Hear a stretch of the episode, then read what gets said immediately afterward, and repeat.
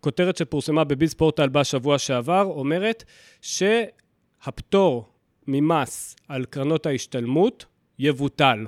וואו. ואנחנו חסכנו בקרנות השתלמות כל החיים. אז תנו לי רגע להרגיע אתכם, הפטור ממס על קרנות ההשתלמות מוצע להיות מבוטל כל שנה. אני ליטרלי כל שנה רואה איזושהי כותרת שאומרים, ש, שמשרד האוצר מציע לבטל את הפטור ממס על קרנות השתלמות, ויש לזה איזושהי סיבה.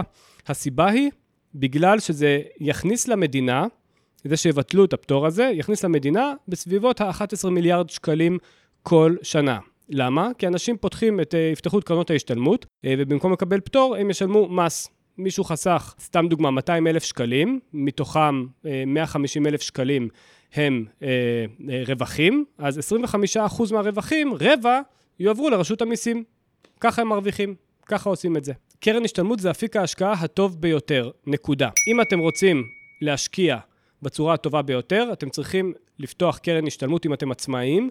אם אתם שכירים, אתם צריכים לבקש מהמעסיק שלכם, שיפתח לכם קרן השתלמות, אה, ואם הוא נחמד הוא גם יעשה את זה, וככה אתם מפרישים, אה, אם אתם אה, שכירים 10% מהשכר שלכם, מהברוטו שלכם, כל חודש אה, באפיק שהוא פטור ממס, מס רווחי הון, זה גם פוטר אתכם במידה מסוימת ממס הכנסה. אה, ואם אתם עצמאים, אתם יכולים לחסוך אה, עד 1,571 שקלים כל חודש, שזה סכום מאוד מאוד יפה. ואם אתם שכירים וגם עצמאים, אתם יכולים גם וגם. וזה טריק מאוד מאוד יפה, שמאפשר לחסוך סכום מאוד מאוד משמעותי כל שנה בפטור ממס. מס רווחי הון וגם פטור חלקי ממס הכנסה. מי שיכול או יכולה לחסוך ולהשקיע דרך קרן השתלמות ולא עושים את זה, הם בעצם במילים אחרות אומרים תודה רבה על הפטור ממס, אבל אני דווקא אוהבת או אוהב לשלם מס. אין שום סנאריו ש, שאתם יכולים לחסוך בקרן השתלמות ואת, ואתם לא עושים את זה. וזה יוצא חכם באיזשהו אופן, סליחה, אבל זה פשוט אפיק השקעה מושלם. מי שמגיעים לפחות או יותר 100 אלף שקלים בקרן ההשתלמות שלהם, יכולים להעביר את, ה, את החיסכון אה, בקרן ההשתלמות מחיסכון מסלולי, מה שכנראה יש לכם, אה, לקופת גמל IRA, ושם בכלל אתם יכולים אה, לחסוך דרך קרנות סל מחקות מדדים, גם אתם יכולים ככה. אה, לשלם הרבה פחות דמי ניהול, פחות, פחות או יותר חצי מכמה שאתם כנראה משלמים כרגע, וגם אתם אה, תחקו את המדד הרבה יותר טוב, כי אתם קונים קרנות סל מחקות מדדים באופן ישיר, אה, ולא דרך החברה שלכם שעושה את זה דרך המסלול ש, שבו בחרתם להשקיע. אני מקווה שזה ברור עד עכשיו, קרן השתלמות זה אפיק ההשקעה הטוב ביותר. אם אתם שכירים, אתם חייבים לשאוף לזה. אם אתם עצמאים, אתם חייבים אתמול לעשות את זה, ואני רגע עוצר וקורא לעצמאים, יש לכם עד דצמבר. עד דצמבר השנה שלכם להפקיד את התקרה, אם לא, הלכה השנה ונפתח דף חדש, שנה הבאה. אבל, למרות שקרן ההשתלמות היא אפיק ההשקעה הטוב ביותר, הפעם, בפרק הזה, אני הולך להציג דעה שאולי תפתיע אתכם. קרן השתלמות זה מוצר השקעה שיוצר חוסר צדק. הוא לא הוגן. וכל זה אחרי הפתיח. פתיח ומתחילים.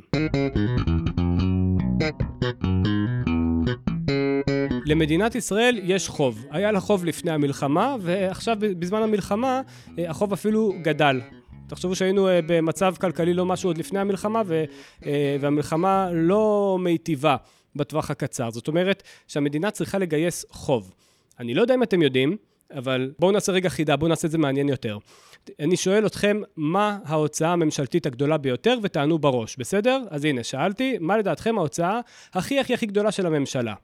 אז חלקכם אה, אולי אומרים אה, ישיבות, כי זה מה ששומעים אה, בחדשות, למרות שזה ממש, רחוק מאוד מלהיות ההוצאה הכי גדולה. חלק מכם אומרים ביטחון, וחלק מכם אומרים חינוך, ואתם כמעט כמעט צודקים, אבל ההוצאה הכי הכי גדולה בפער ענק מהמקום השני, זה החזר חוב, זה ריבית על החוב. המדינה מלווה כסף ומשתמשת בו לדברים שאמורים להיות uh, טובים, שזה בסדר גמור דרך אגב.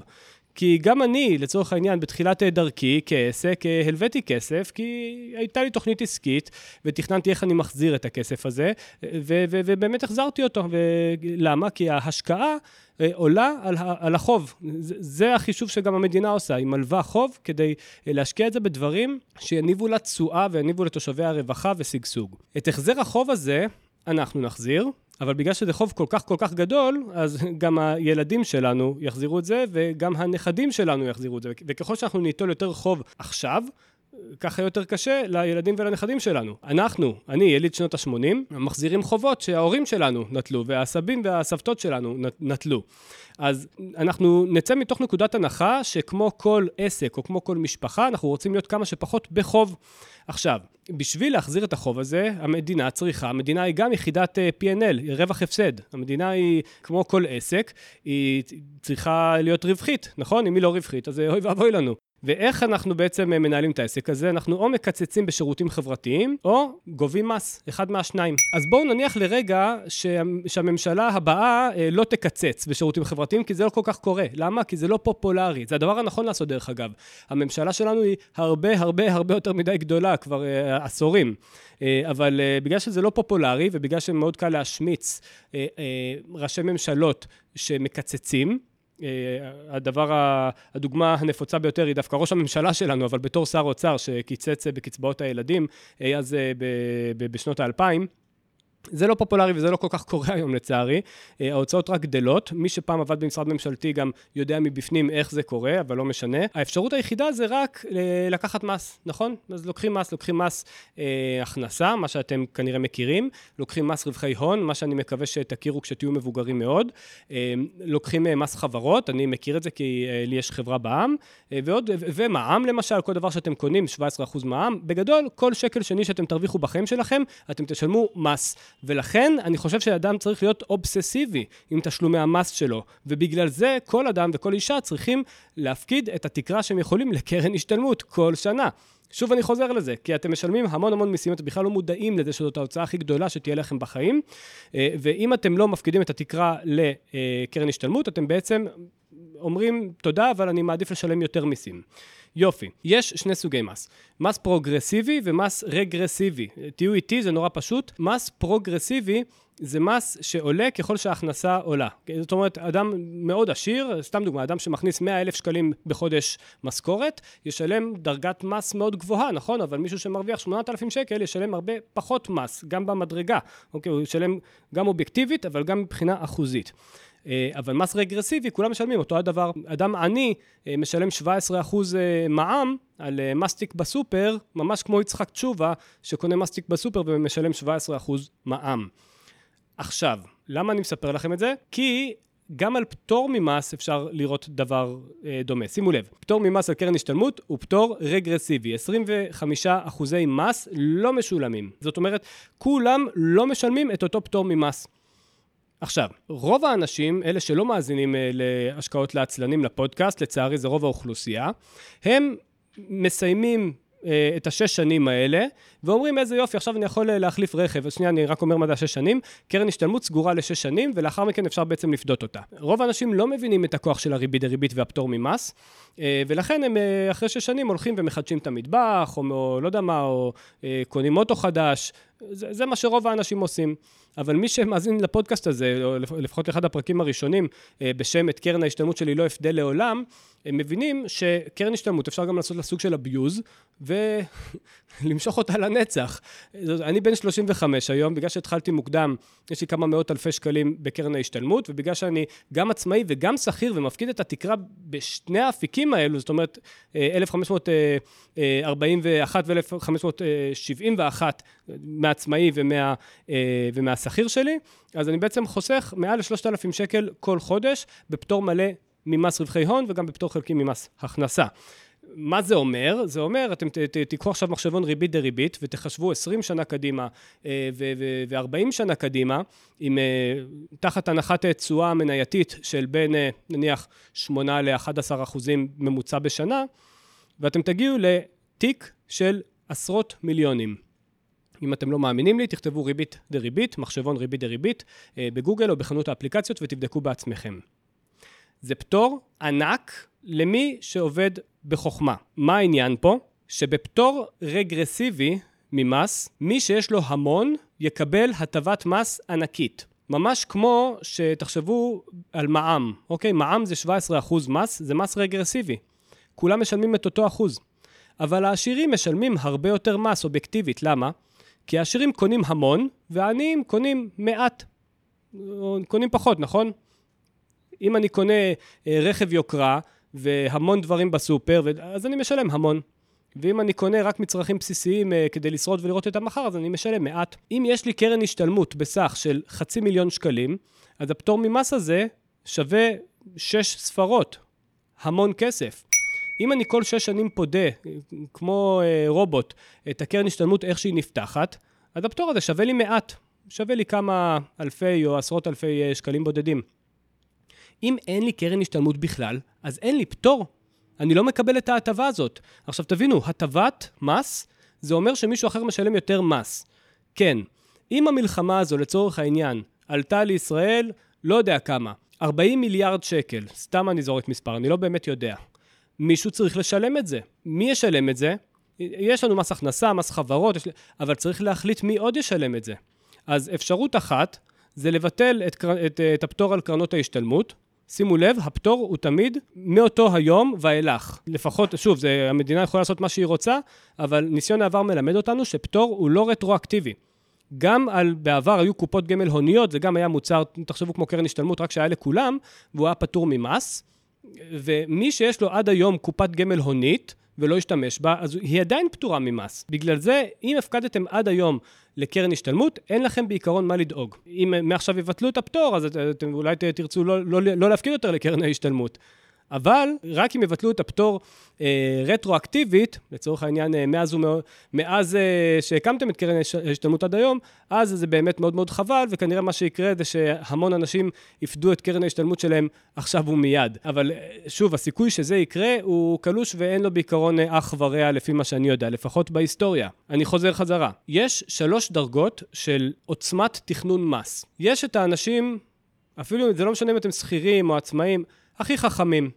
אלה שאומרים, טוב, הכסף שהוא פטור ממס זה הכסף האחרון שאני אשתמש בו. אני, אם אני אוריש ירושה בחיי, היא כנראה תהיה ירושה פטורה ממס, כי זה מה שטוב לתא המשפחתי שלי. אלה מתכנני המס. הם האנשים שפועלים הכי חכם, ובגלל זה יש להם את ההון הכי רב, ובגלל זה הטבת המס היא הכי גדולה. שוב, מי שיש לו מיליון שקלים בקרן ההשתלמות, מקבל, הטבת מס בסך רבע מיליון שקלים. תחשבו כמה מס הכנסה של המנקה פה במסדרון זה רבע מיליון שקלים. אם מישהו מקבל פטור ממס, זה אומר שמישהו אחר משלם יותר מס. חוץ מהחכמים ומהמתחכמים, יש את החזקים.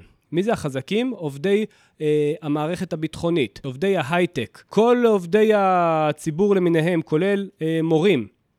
להם יש קרנות השתלמות שלאורך כל הקריירה שלהם הם הצטברו להיות קרנות השתלמות מאוד מאוד גדולות, ויהיה להם הון רב בקרן ההשתלמות, ואם הם יהיו במסלולים שהם יחסית מנייתיים מגיל צעיר, אז יש שם באמת הון רב. אבל בפירמידה הזו, שבקודקוד שלה יש את המתוחכמים, ובאמצע שלה יש את החזקים, את העובדים החזקים במשק, בתחתית שלה יש את אלה שאין להם. עובדים שכירים, חרוצים, שרוצים קרן השתלמות, מאוד רוצים, אבל אין להם, לא נותנים להם. למה? כי המעסיק לא נותן להם. וזה שורש הבעיה. בגלל זה אני חושב שקרן השתלמות זה מוצר לא צודק, כי זה נותן למעסיק שליטה ביכולת של האדם לשלם פחות מס. עכשיו תראו, מעסיק יכול לשלוט ב facilities במשרד שלו, הוא יכול לשלוט אה, בתנאי העבודה, הוא יכול לשלוט ביחסי העבודה, הוא יכול לשלוט בהרבה מאוד דברים. למה המעסיק קובע האם עובד יכול לחסוך בחיסכון פטור ממס או לא?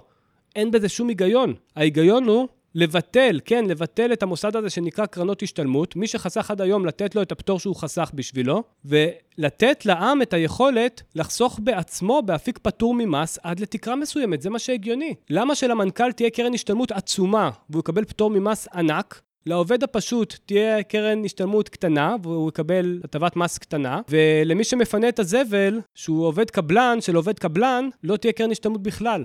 למה לעובד פשוט שגויס אה, שלשום לאיזושהי עבודה זוטרה, אין קרן השתלמות, והוא יכול לבקש עד מחר מהמעסיק, הוא לא ייתן לו. זה לא הוגן. אז תהיה טענה שתגיד כל אחד יכול לפתוח עוסק פטור, ולהתחיל, ולהתחיל להפקיד לקרן השתלמות עצמאית. יופי. אז אה, נתתם אה, לבן אדם שגם ככה קבור בעבודה, נתתם לו עכשיו משימה ללכת לפתוח אה, עוסק פטור, להגיש דוח שנתי שזה גם עולה כסף, לרוב זה דרך אה, רואה חשבון בכלל. למה לעשות את זה? לרוב העובדים אין קרן השתלמות. בטוח לרוב העובדים הזוטרים. יש כאלה שיגידו לי, אבל למורים יש, אבל למאבטחים יש, אבל למנקים אה, יש. זה נכון, יש הסכמים קיבוציים ש- שמכריחים מעסיקים אה, להפריש לקרן השתלמות, זה נכון. אבל למה לא לכולם יש? למה לא כל אחד יכול לפתוח חשבון IRA, אה, חשבון אה, מסחר, להפקיד אליו תקרה מסוימת, אני לא אומר שכל החשבון יהיה פטור, כמו פעם עם הקופות גמל ההוניות, שלכל אחד במדינה תהיה אפשרות להפקיד איזושהי תקרה באופן עצמאי, ואז באמת אנחנו יכולים להגיד שמי שלא פתח, זו, זו באמת בעיה שלו.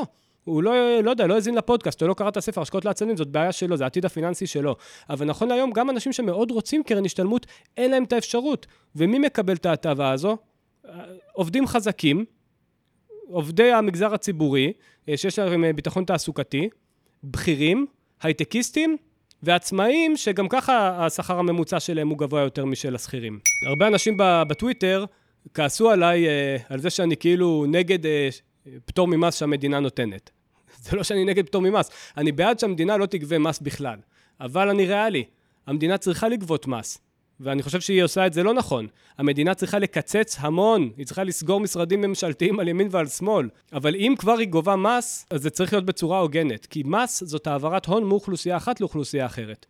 כשלוקחים מס פרוגרסיביים במס הכנסה, בעצם מעבירים הון מהעשירים לעניים, נכון? כי אם אה, אה, מנכ"ל אה, משלם 50% מס, אבל המנקה משלם לא יודע, 10% מס, אנחנו בעצם מעבירים הון, כי המנקה מקבל את, את אותו התור בבית החולים כמו המנכ"ל, נכון? אבל ברגע שאתם נותנים פטור ענק ממס בקרן ההשתלמות, למי שיש לו הרבה מאוד כסף, אז אתם בעצם עושים העברת הון מהעני לעשיר, וזה לא הגיוני. מה הפתרון? אני מסכם. קרן השתלמות זה מוצר ההשקעה הטוב ביותר. אם יש לכם את האפשרות היום, לפי כללי המשחק, להשקיע דרך קרן השתלמות במדדי מניות מובילים לטווח זמן ארוך ואתם לא עושים את זה, אתם בהכרח טועים. אתם נותנים מתנה למדינה, מס, שהייתם יכולים לא לשלם. קרן השתלמות בעיניי זה מוסד לא צודק. הוא התחיל בתור איזושהי קופה שאמורה לשרת אה, מורים אה, בזמן שבתון, בשביל לעשות השתלמויות, בשביל אה, ללמוד צורפות ולא יודע מה, וכל מיני קורסים לא חשובים להתרעננות בזמן השבתון. לאט לאט היא הפכה להיות לכל עובדי המגזר הציבורי, כן, מעין איזושהי קרן כזו לזמן שבתון, ולאט לאט היא הפכה להיות לאיזשהו אפיק השקעה לטווח בינוני, כמו שאוהבים לקרוא לזה. אה, ואז באו כל מיני חוכמולוגים כמוני והחליטו לעשות לזה abuse, חוקי כמובן, ולהפוך את זה לכלי להתעשרות ארוכת טווח ופטורה ממס. האם זה הוגן? לא. למה בכל זאת אני עושה את זה? כי אני משלם המון מיסים. ואני רוצה לשלם כמה שפחות מס במסגרת החוק, אני פועל במסגרת החוק, אין מה לעשות. ולכן, אם אני מסתכל על טובתי האישית בלבד, אני חושב שלבטל את קרן ההשתלמות אה, את, את הפטור אה, מעכשיו ואילך על קרן ההשתלמות זה דבר נורא ואיום, כי השתמשתי בזה נהדר עד היום, אבל אם אני, אם אני מסתכל ממבט מעוף הציפור, אם אני מסתכל על הטובה של המדינה לצורך העניין, או של העם שלנו, אני חושב שקרן השתלמות זה מוסד לא צודק, שיעשו טוב מאוד אם יבטלו אותו, ויפתחו אחד חדש. ומה זה האחד החדש הזה? זה חשבון חיסכון אישי, כמו IRA, לצורך העניין, דיברנו על זה הרבה בפרק עכשיו, חשבון IRA, בארצות הברית כל אה, שליח של פדקס יכול אה, לפתוח לעצמו IRA, שיהיה מוגבל בתקרת הפקדה מסוימת, ממש כמו קרן השתלמות, רק שזה לא יהיה תלוי במעסיק. שלא צריך לשאול את המעסיק, בן אדם לא צריך לשאול את המעסיק שלו, להיות תלוי במעסיק שלו לגבי המיסוי האישי שלו. אני יכול לבקש מהמעסיק לצאת שעה מוקדם יותר, אני יכול לבקש מהמעסיק שישפר את האוכל בחדר האוכל, אבל זה לא הגיוני שהמעסיק קובע, אתה תשלם יותר מס ואתה תשלם פחות. ולכן, אם מישהו שומע אותי בצד השני, וברוך השם עשרות אלפים שומעים אותי בצד השני, ואם לאחד מכם יש איזושהי יכולת לקבל החלטה, אני בהחלט מעודד אתכם לחשוב מחדש על כל התחום הזה של קרנות השתלמות. לבטל אותו זה דבר מאוד מאוד גדול ויגרום להרבה מאוד כעס בציבור. הדבר הנכון זה לתת את היכולת לכל אדם, לא משנה אם הוא עצמאי או שכיר, אם הוא עובד בחברה מיוחסת או לא. לכל אדם לחסוך לטווח זמן ארוך סכומים קטנים בפטור מלא ממס. נתראה בפרק הבא של השקעות לעצלנים ונאמר אמן.